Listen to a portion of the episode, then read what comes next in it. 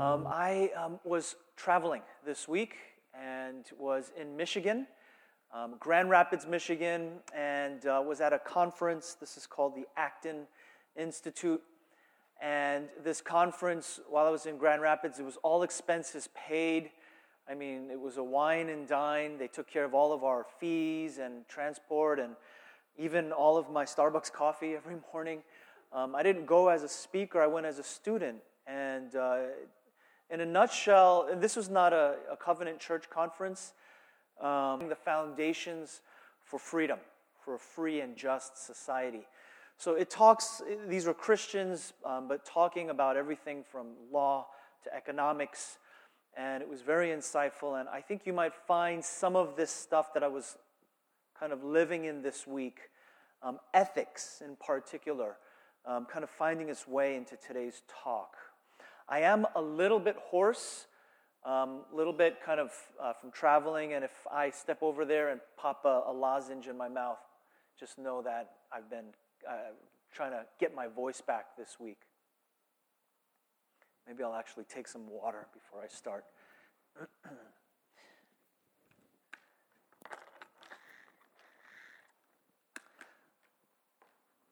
so, we've been in a series um, called beginnings, hashtag beginnings. And we're looking at the Genesis story. Uh, for the next few weeks, we're at the end of the book of Genesis, focusing on the Joseph story, which is so significant. It takes up a good percentage of the entire book of Genesis, the Joseph story. And uh, just before this, we talked about this in Sunday school. Um, and uh, the, the themes, I think, are so powerful that I can't really encapsulate it in one talk, but I'm going to do my best to get the most important stuff. As I shared in Sunday school, um, I've been reflecting on the Joseph story for over 10 years now and um, thinking a lot about it, and I'm always finding new stuff. The Joseph story um, it, it's an interesting family story. And so I've mentioned this, I used this word previously. It's like a telenovela, or it's like a soap opera that you might watch. And it's about a, it's a family drama, is what it is. It, it, it talks about the Joseph character and how he has to mature. It talks about the father figure, Jacob, and it also talks about a brother named Judah. And for all of these three characters, it's important that they all undergo some kind of a transformation. Not just the father and not just the son, but also the sibling, the brother. And today, what we're going to do is focus on the story of the brother, Judah. And if you can pull up that first picture of uh, the structure, I pointed this out before. The Judah story, you can see there um, in blue, in blue, C, Judah and Tamar, is what we're going to talk about today. But Judah comes up again and again. And later on, you can see at the bottom C, C apostrophe or C prime. Jacob favors Joseph and Judah. I think what this shows us, the structure that I talked about last Sunday, is that the story of Judah is not this random throwaway story that's kind of tossed into the mix. Let's just kind of tell everything that we can. There is a story that's being told, and there's a redemption that's happening, not just in Joseph's life, but in Judah's life as well. Judah is a very important character, and we watch and see if he is going to turn things around. And so today I'm going to talk along three headings that you'll find in your notes. Those three headings begin with the death of Judah, first of all the death of Judah. Second is the work of Tamar. And third is the birth of Judah. So the death of Judah, the work of Tamar, and then we'll conclude with the birth of Judah. We've been talking about how it's important to die before you die. Maybe you remember me mentioning this um, last Sunday die before you die. The idea is that after you die, there is no chance afterwards to die. While you're living, turn around, encounter God, have a conversion moment, change your life, die before you actually die.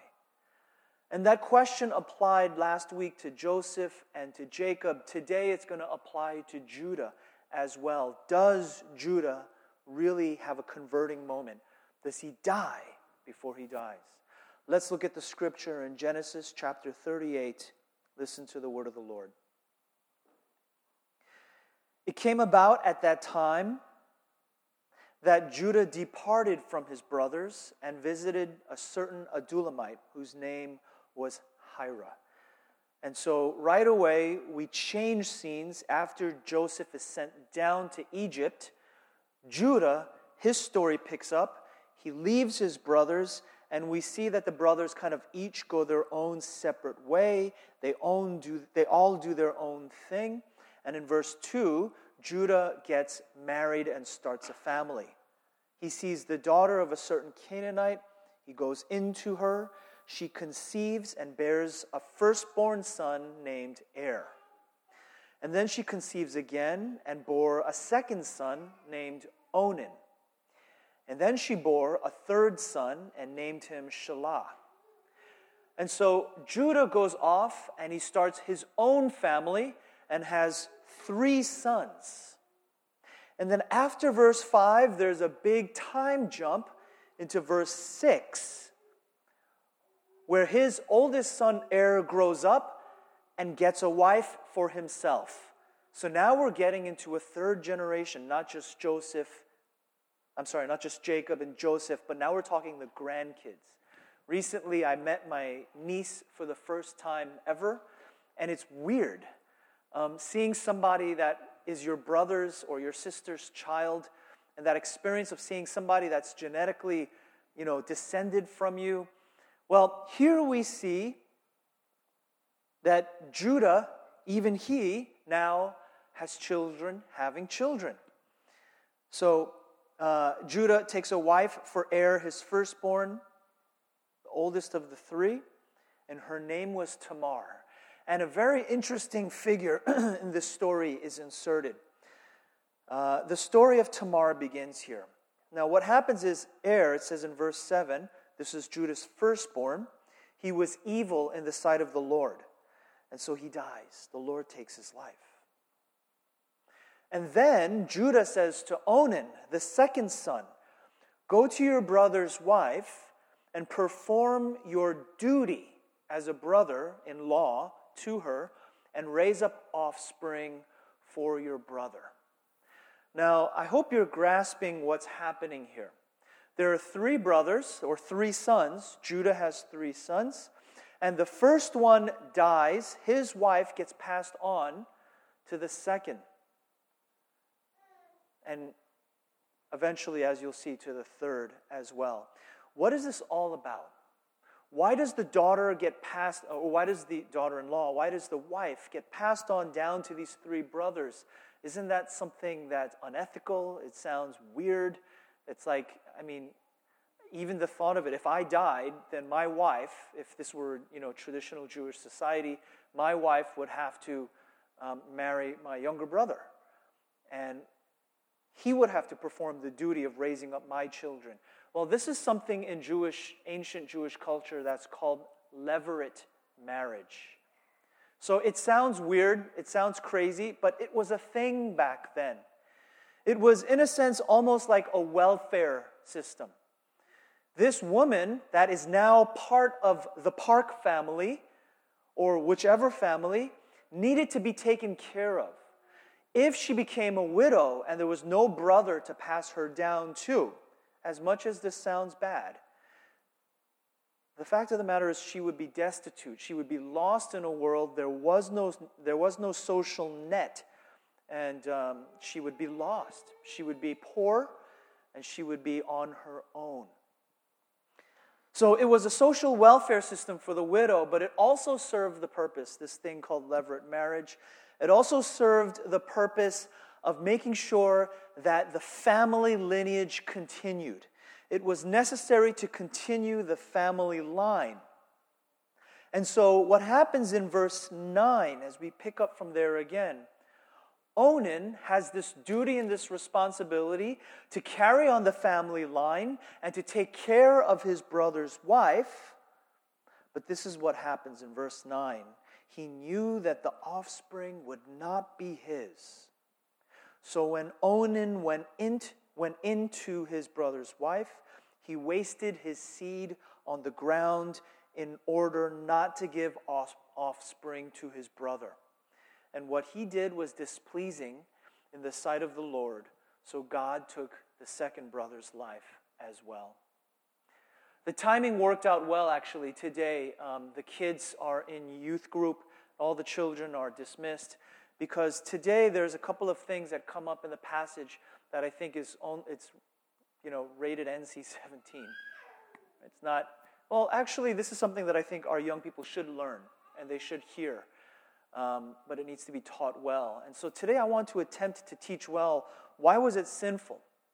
What is it about what Onan did? I mean, if, if you're like, wait, I, I, was I dozed off. What? Read it again. Read verse nine. What is what is it that Onan did that was so bad that God killed him? What was it? What what exactly is this act that takes place here? You know, um, when I was a younger man, I had a lot of questions about um, what it meant to be a Christian. I became a Christian at the age of 13. And, you know, one of the first things that I learned to turn my life around was, was my language. Um, by the age of 13, growing up in the streets of Queens in New York, I, I cussed like a sailor. And I had to stop cursing. And after I got that habit out and I began to ask questions what does it mean to be a Christian? How do you live as a Christian?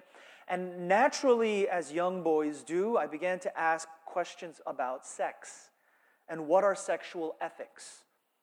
What do we Christians believe about sex? And I remember reading a book at that time, and I'm going to trash this book, and it's okay for me to do that because I don't remember. I don't remember what the title of the book is, I don't remember who wrote it.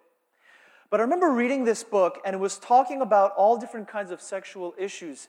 And it was, it was talking about um, things like contraception, uh, abortion, masturbation, um, sex before marriage. And in the end, the judgment of this book, it was a Christian book, was we can't really talk about abortion. We can't really say conclusively anything about masturbation or, I mean, sex before marriage, we can talk about that because that would be qualified as fornication. But we can't say anything about a lot of things pertaining to sex because honestly, the Bible doesn't talk about those things. For example, does the Bible ever mention masturbation? Does it ever mention um, abortion, contraception? What does the Bible have to say? I mean, here, Onan, his, instead of performing his duty, his seed gets spilled on the ground. Well, what does the Bible have to say? How does it interpret it? Well, it doesn't explicitly say that what he did or and and in the end um, because the bible didn't explicitly say um, the author couldn't come up with any firm ethical worldview when it came to sex. No firm ethical worldview. That, especially on the heels, I mean, I didn't learn this last week in Michigan. This is something that I've, I've come to believe in the past many years. But this is something that we can talk about. Friends, the Bible does talk about sexual ethics. The Bible does talk, especially in this day and age where so many sexual norms are being um, kind of thrown out for debate, and the government, unfortunately, is being forced to make decisions where the church traditionally held this role. And so, what's happening is you have Christians that say, What did the Bible really say? But the Bible does say something. It doesn't explicitly talk about the morning after pill. Such things don't exist. It doesn't explicitly talk about what stage life begins or contraception, but the Bible talks about a very important concept which we miss, but it's in there. And this is the concept of the seed the seed of Abraham, the seed of Adam, the seed of, of, of the lineage leading all the way up to Jesus. And the idea that the seed, and if you know what I'm speaking about biologically here, the seed that emerges from the body of a male, of the male gender, now women also contain uh, the womb, the ovum, the receiving fertility of the seed. But what we're talking about here is a creative life force, the potentiality for life. Um, Paul in Ephesians chapter 1, he says, I pray that the eyes of your heart will be enlightened so that you'll know how much power lives within you as Christians. Now, in one sense, the power is a spiritual power, but it is also a creative power. Because Paul talks about this power that lives within us as being the power that raised Christ from the dead. But I would say it's also the power to create all things in the very beginning. In other words, when God made Adam and Eve, God created and He put His creative DNA in us. The capacity to create, just like God creates, now lives within men and women. Well, the Bible doesn't say anything about this. The Bible does say, it just doesn't use those specific words. When we understand that the Bible talks about the seed as containing tremendous creative potential, that let's just say, like somehow, you know, science gets to the point where you could fertilize, a, male could fertilize his wife's ovum, the egg, and then you could just kind of put it in the refrigerator and just store it for a couple of years. What would you do with that thing? Thaw it out? Deposit it? Let it have its natural course? I mean, such is the state of science today. Such that the question now remains what do we Christians believe about things such as abortion, such as contraception, such as masturbation, such as um, same sex love and marriage? All of these issues, the church, because, you know, kind of like that book that I threw out years ago, the church doesn't know what to say to those things because we haven't thought through this issue of the seed. When we approach it from this angle, friends, we can say that life at conception is an incredibly powerful thing. And when scientists try to define that life begins when, there's a heartbeat, or life begins when there's a placenta or a womb, or life needs a context, really it's all arbitrary. Because this is not a scientific question. Even scientists say we're not really sure when life begins, because that's a question of the church or of the ethicist. So, what does the church say? The church says that life begins the minute that the uh, seed fertilizes the egg, the ovum. Why? Because the potentiality is there. Now, you know, you, you might be seeing how my cards here and what I believe. But I believe it is the province of the church to speak ethics back into the world. Because the world is based on science, and science cannot provide ultimately ethics. Or what about contraception? What do we believe about contraception? I remember early on when I was a single man, I overheard a married couple, and they asked, you know, they asked, you know, Dad, what do, I, what do, what do we, you know, a, a man asked his father in law, what do we believe about contraception? He says, well, we're not Catholic. So, you know, have fun and just use whatever means necessary if you don't want to get pregnant. But you see, the thing is, the seed, when it gets spilled on the ground, in the case of Onan, God was not pleased with that. God was not pleased with, with wait, wait, wait, wait, wait. You did what with the seed? Onan, you have a duty. You have a responsibility. It's a family duty, a family responsibility, and that, that seed is, was not meant to go there. It was meant to go where it's supposed to go. So you see, you can extrapolate this out for many things. You can talk about, you know, you know, back in the day, you know, if, if when it came to the church, you know, the argument, don't masturbate, you know, to, to young boys. Why? Because you'll grow hair on your hands. That's the only reason that, that that old woman could give. No, no, no. Here's the ethical basis. Because the seed has a place to go, and there's a duty that's bound to that creative power.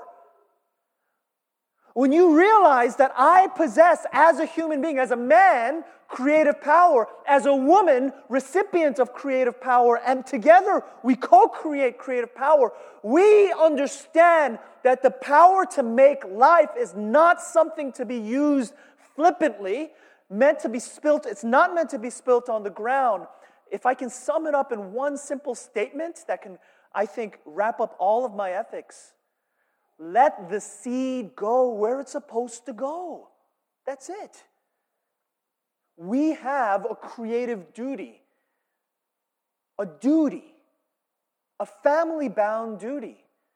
And therefore, God was displeased with Onan.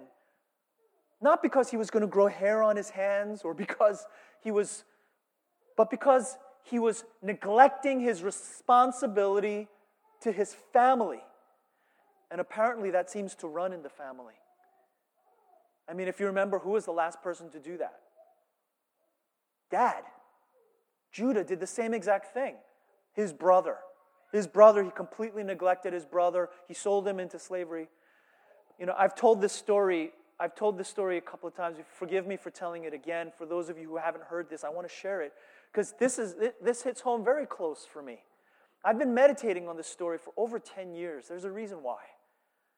You know, when I, when I was um, a young man, um, I realized early, not even a young man, when I was a boy, I realized that my father was important, an important man in the community. I recognized he was an important man because he, he was the oldest of seven siblings. My dad was, is, was. One of, one of my uncle passed away. And um, when we went to visit my family in Korea, I remember how kind they were to me. Uh, bear with me, those of you who've heard this story like 20 times already. But they were very kind to me. But when my cousins all immigrated to New York and joined us, I was 13 years old. I was interested in other things. I didn't have time for my immigrant cousins. And I was never able to care for my family. I wasn't able to look out for my brother. My sense of duty was eclipsed by Nintendo and chasing girls unsuccessfully and trying to play baseball unsuccessfully and trying to be cool unsuccessfully. And so instead of my duty to my family, and I really believe, I really believe that the family is the fundamental building block of society and necessary to the restoration of, of our great culture, that is America. Um, but the problem is, we have a nation of young boys that are being raised up on the internet and terrible things on the internet. You, know, you want to talk about spilling seed on the ground. And a nation of young boys who are raised on, on complete, and not just boys, girls as well, complete detachment. Family you don't hear as often anymore. I love my family. I love spending time with my family. No, many families, it's sit at the dinner table, it's quiet, and everybody just kind of goes off into their own separate lives. The preservation and the protection of the family and the responsibility of the family, I think, is the great message here. But Judah is not doing it, his sons are not doing it, and we have a very bad trend. A very bad trend. This is the death of Judah. This is the death of Judah. And it gets worse. I know I'm still in the first heading, but there's so much here. You know, like we were doing this in adult Sunday school, and and Blake and um, Elder, they, they were stunned. Like, I saw things today that I hadn't seen in 10 years. The Bible is an amazing book, especially the Old Testament. You see Christ, you see a lot.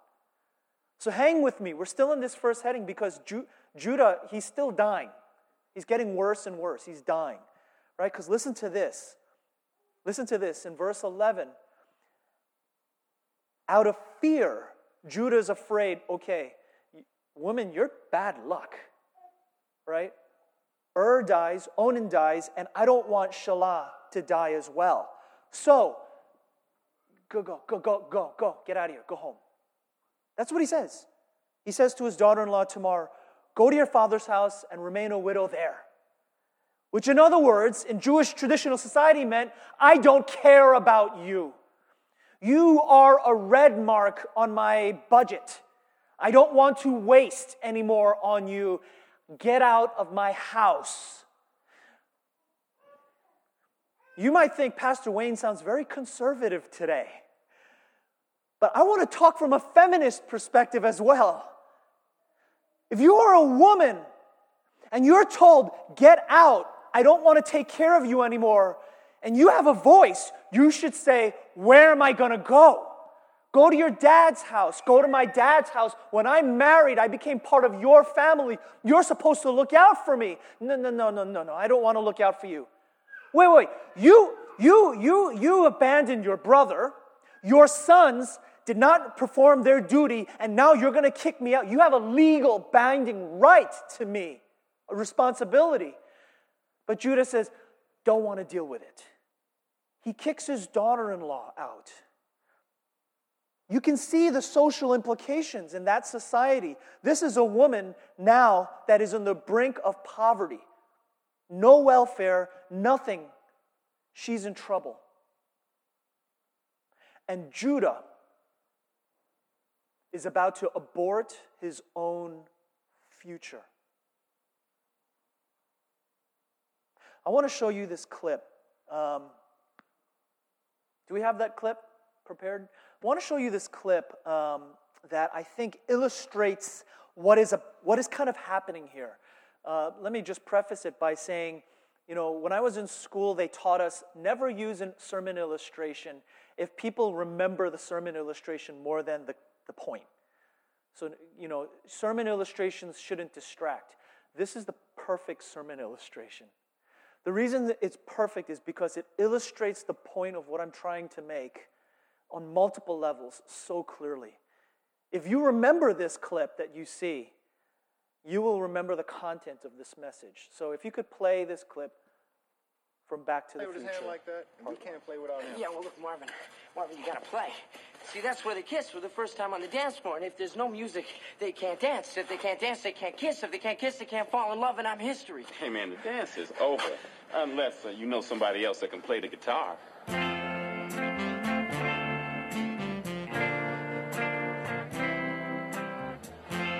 This is for all you lovers out there.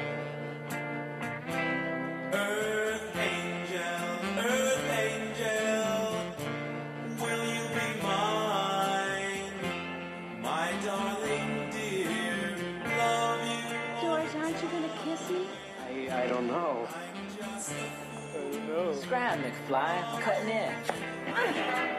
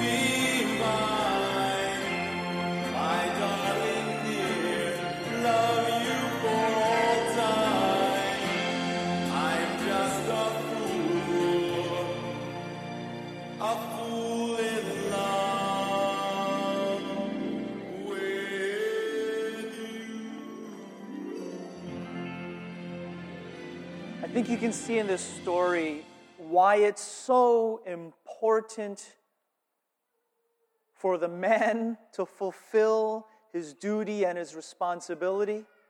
It might seem like I'm picking on the men today. I typically do that, but this is a message for all people that if you do not fulfill your role, your son or your future daughter, I mean, uh, if you, I'm assuming everybody's familiar with this movie, but that guy playing the guitar, he went back to the future to save his father. And when his father could not perform his duty or was not able to stand up and be responsible, everything in the future disappears. Marty McFly, he disappears. You see, for a man like Judah, instead of facing his duty and his responsibility, turns around and sulks and walks away out of fear or out of laziness or because the Xbox came out with a new release or because he's wasting his seed on the ground or because he's doing anything but paying attention to his family and his future will basically abort everything. And in this story, in that story, Marty McFly, you, you, know, if you watch this movie, watch it again. It's so much fun. He's, you know, only like uh, Michael J. Fox can do. He's frantic. He's always running around. He's working. He's working to save his past, their future. But he knows if I don't save my past, I die. So he's working, he's working, he's working to save the future. I think you know at this point who George McFly, who the father is. It's Judah, right? Who's Marty McFly in this biblical story? Who's going to be the one that works and works and works to save the family? Guess. It's not Onan. It's not Er. It's not Shelah. It's not even Judah himself. It's Tamar. Tamar single handedly saves the family. And like that moment where Marty McFly comes back and he plays the guitar, and everything is realized, everything in the rest of the biblical history is saved because of this woman. And you're going to see in a moment why. Maybe you've read the story, you're familiar, you've read the Bible, and you're thinking, wait, how does Tamar save? Understand the Bible from this point on, all the way to the end, if Tamar doesn't do something, it all disappears. Earth angel, earth angel, it all disappears. But when Tamar works, the rest of the Bible gets materialized. And you'll see why in a moment. You'll see why in a moment. Second heading is the work of Tamar. The work of Tamar. What does Tamar do? What does Marty McFly do? He's running around, he's trying to save the story. Save the story. What a beautiful metaphor. Tamar works to save the story. I'm going to read a long passage here. I'm going to read, uh, I'm going to paraphrase in chapter 38, verse 12. After Judah's wife dies, and when the time of mourning was over, Judah went to the sheep shearers at Timnah. And Tamar gets word of it. She hears, Your father in law is going up to Timnah. Okay? She also realizes that his, his wife, my mother in law, is dead. So what she's about to do will not be construed as adultery, although it becomes ethically kind of murky. And so, what does she do in verse 14? This is Tamar working. Now, I don't, I don't want to say that, that, that the, the province of the woman is to operate sexually. That's not the direction I'm going with this. More so, I'm trying to say that it, a, a wise woman knows how to get involved in the right way. A wise woman, so as much as I'm talking to men, I'm also talking to women. Wise women know how to get involved just enough, oftentimes to wake up the you know, the dull, the dull man of the house. But not always. Sometimes a wise woman needs to operate and work. And what she does in verse 14 is she changes her clothes and she covers herself with a veil and sits at the gateway of Enaim, which is on the road to Timnah. Because she saw that Shelah had grown up, she had not been given to him as a wife. So she knows what's, what's going down. So this is what happens in verse 15 Judah passes by, and of all things, he thinks that she was a prostitute because of the way she was dressed. So he turns aside to her by the road and he says, Here now, let me come into you. He didn't realize it was his daughter in law. And she says, What will you give to me so that you can come in? And he said, I'll give you a young goat. A young goat. What is it about the young goat that appears again and again and again? Uh, uh, this young goat constantly is a theme. Anyway, I'll, I'll give you a young goat. She says, Okay, well, I would also like a pledge. And he says, What pledge? And at this point, really desperate. What pledge shall I give you? And she says, Give me your seal, your cord, and your staff. Three possessions seal, cord, and staff. And so he gives it to her. He goes into her, and she actually conceives by her father in law. She arises, she departs, and then she changes back to her widow's garments. Later, Judah sends the young goat, intends to receive his stuff back. She's not there. And he says, Well, forget about it. Let it go unless I become a laughing stock. Verse 24, three months later, Judah gets the information because that's about how long it takes, right? Not long enough to start showing, but long enough for, you know, that's traditionally the mark. You know, I'm pregos, whatever. Right? So three months later, Judah gets word through the grapevine your daughter in law is pregnant. And it must have been through prostitution because she's not with any husband. And Judah, what a hypocrite. Bring her out and let her be burned. Punish her. This is probably the last dumb thing that Judah says, the last dead thing. The extent of his death goes so far that his hypocrisy is being shown. But what Tamar does here with Earth Angel playing in the background jump starts everything for Judah, for the tribe of Judah, for Jews, for Christians, and for herself. It was an incredibly unselfish act. And don't misunderstand. Tamar didn't do this because when she got married to, to, to Ur and, Sh- and Onan, she says, Ooh, but that Judah, he's, he's a dish. You know, I'd really like to land dad in law. No. no. It wasn't about that. It was work, an act of salvation for her family, saying, These people, we don't even, I'm, I'm not even sure, maybe you can help me uh, conclusively, if she was even an Israelite. But she looks at these, this Jewish family and says, They don't get it. So I have to be the one to teach them. And Listen to the way she teaches them. I love this. Listen to the way she teaches them. So, as she's being brought out to be burned, she brings these three things. And she says, Please examine and see. I love those words in Hebrew. Please look at this. Please examine, recognize, and see. In Hebrew, the words are hakarna. Hakarna. If, if, if it was just hakar, it would say, look at this. But it's hakar na. So there's, a, there's a, an honorific. There's, please, sir, look at this. And, and, and what's so striking about that phrase, and here's the thing I told you, I've been reading this story for 10 years, meditating on this story for over a decade, but I just saw this last week for the first time. I saw this last week. Those same exact words in Hebrew, hakarna, please examine and see. You know when that appears earlier? When the brothers deceived their father with the, with the coat, the multicolored coat of Joseph. The same words. They deceived their father, saying, Please examine and see. Does this belong to Joseph? Hakarna.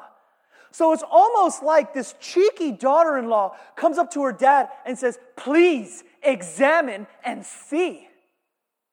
Because I know what you did all those years. I know what you did that summer. I know what you did to your own family. So face yourself, examine, and see. How's that for girl power right there? Right? That this girl has got some moxie. On a police exam. Whoa. You catch that? You know, there's times where a woman, right, can speak up and, you know, men, like, you know, we see red. Like, don't you dare, right? Right. But there's times where, man, she just talked you into a corner. You best shut up. Or it's just like, I can't believe she just said that. I can't believe it's so true. It's so true. And I have nothing to say because back then, I mean, if they were burning women, he could have done, he could have done, he could have been violent. But in this moment, this bozo finally wakes up. And this leads to the birth of Judah, the third and last heading. In this moment, Judah, it says, recognizes. Recognizes. And this is lost in the English. I'm sorry, it's lost in English. I'm going to point it out. In the Hebrew, whenever she says, or even the brothers, see, examine, see, that word see, and recognize here, it's the same exact word. In other words, throughout the Joseph story, constantly, constantly, this theme recognize, see, you better recognize, see, see, see, constantly comes up. What we see in verse 26, Judah looks at the staff, he looks at these garments, he looks at these articles of clothing, and he recognizes. He recognizes. There is a moment in every young man's life, even woman's life, where you put your ego to death. You shut your mouth because finally you've been trapped and you realize you have nothing left to say. All you have left to do is change your life. You recognize. Judah recognizes at this moment. And you know what he says? She's more righteous than I. Righteous. What a powerful statement. She's better than me.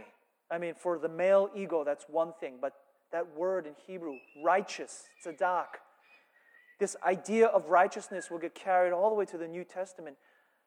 The realization that he is not righteous, that she is righteous, this woman, this Marty McFly is righteous, this gets carried all the way to the end. Because for the first time in his life, Judah, who's been running away, who's been going off with his Xbox or just living his own life, self interested, for the first time he wakes up and realizes he has blood guilt on his hands. He's guilty. Because by the time he meets Joseph and doesn't recognize his brother Joseph after all those years, you know what he says in chapter 44?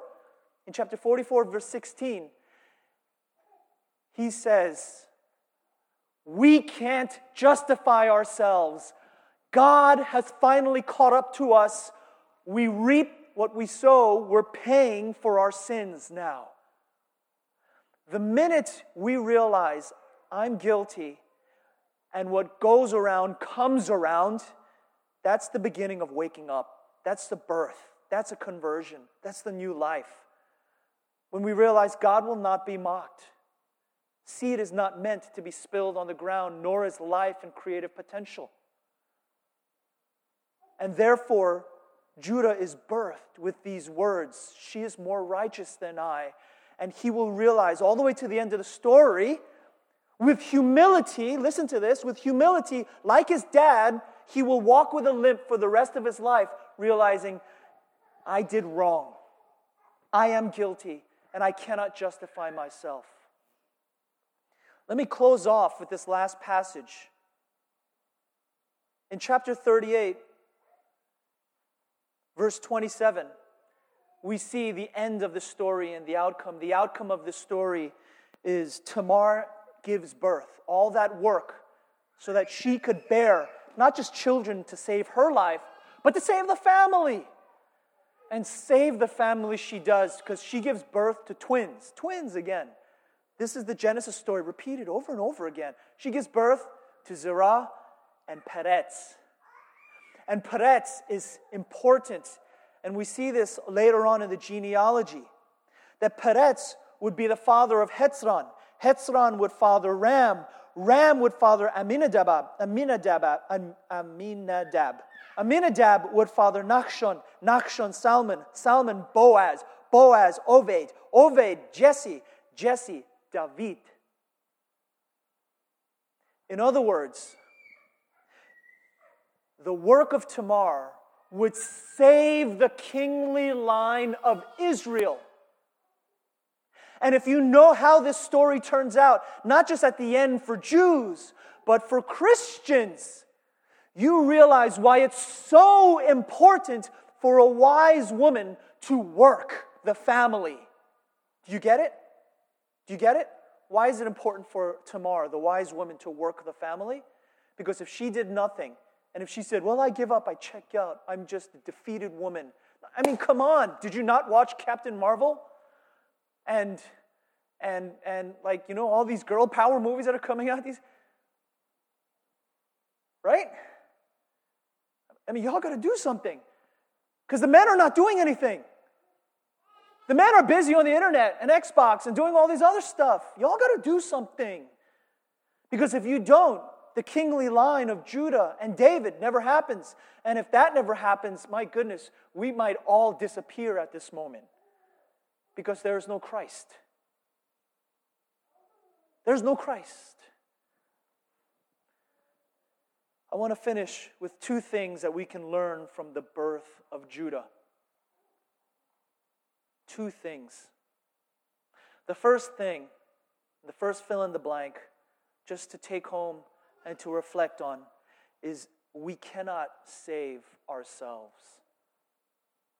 When, when, when Judah says, I can't justify myself, that walking with a limp, that humility, is the beginning of maturity. It's the birth. It's, it's, that means we've died before we died.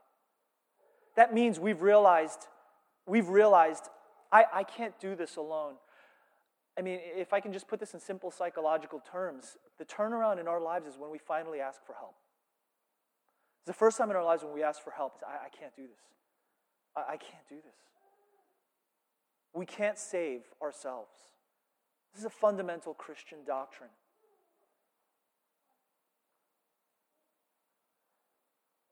But the second application in the fill in the blank and I know I address this to men, listen to her. But I, I don't want to just speak to men today because it's not always foolish men. Sometimes there are foolish women as well. There are such things. Typically, I pick on men because I'm a dude. I can do that. It's not politically incorrect if you know you're picking on your own kind. right? I would say men listen to her. Listen to her but I would change this now to say, listen to each other. Because just as much as men have to die before they die, so do women. I think men a little bit more, just a little bit more. But the, the need for us to, in a moment when we're caught in a corner, to be quiet and just take what you just heard. Because you've been rebuked corrected and you realize, holy smokes, there's so much truth to that. It hurts like heck, and I'm so angry, and I'm like, have you ever done like, have you ever done like, I've, I've done that. And it's a good thing to do that. No, it's not good to grit your teeth. You need a mouth guard if that's what you do. But it's good to restrain yourself every now and then. It's good. You know why? Because God gave us two ears, two eyes, and one mouth so we can listen twice as much, see twice as much, and shut up half the time. You get it? Because there's a lot of good to learn. That really hurt a lot, but okay. Let me think about that one. Gosh, why'd you have to say it like that?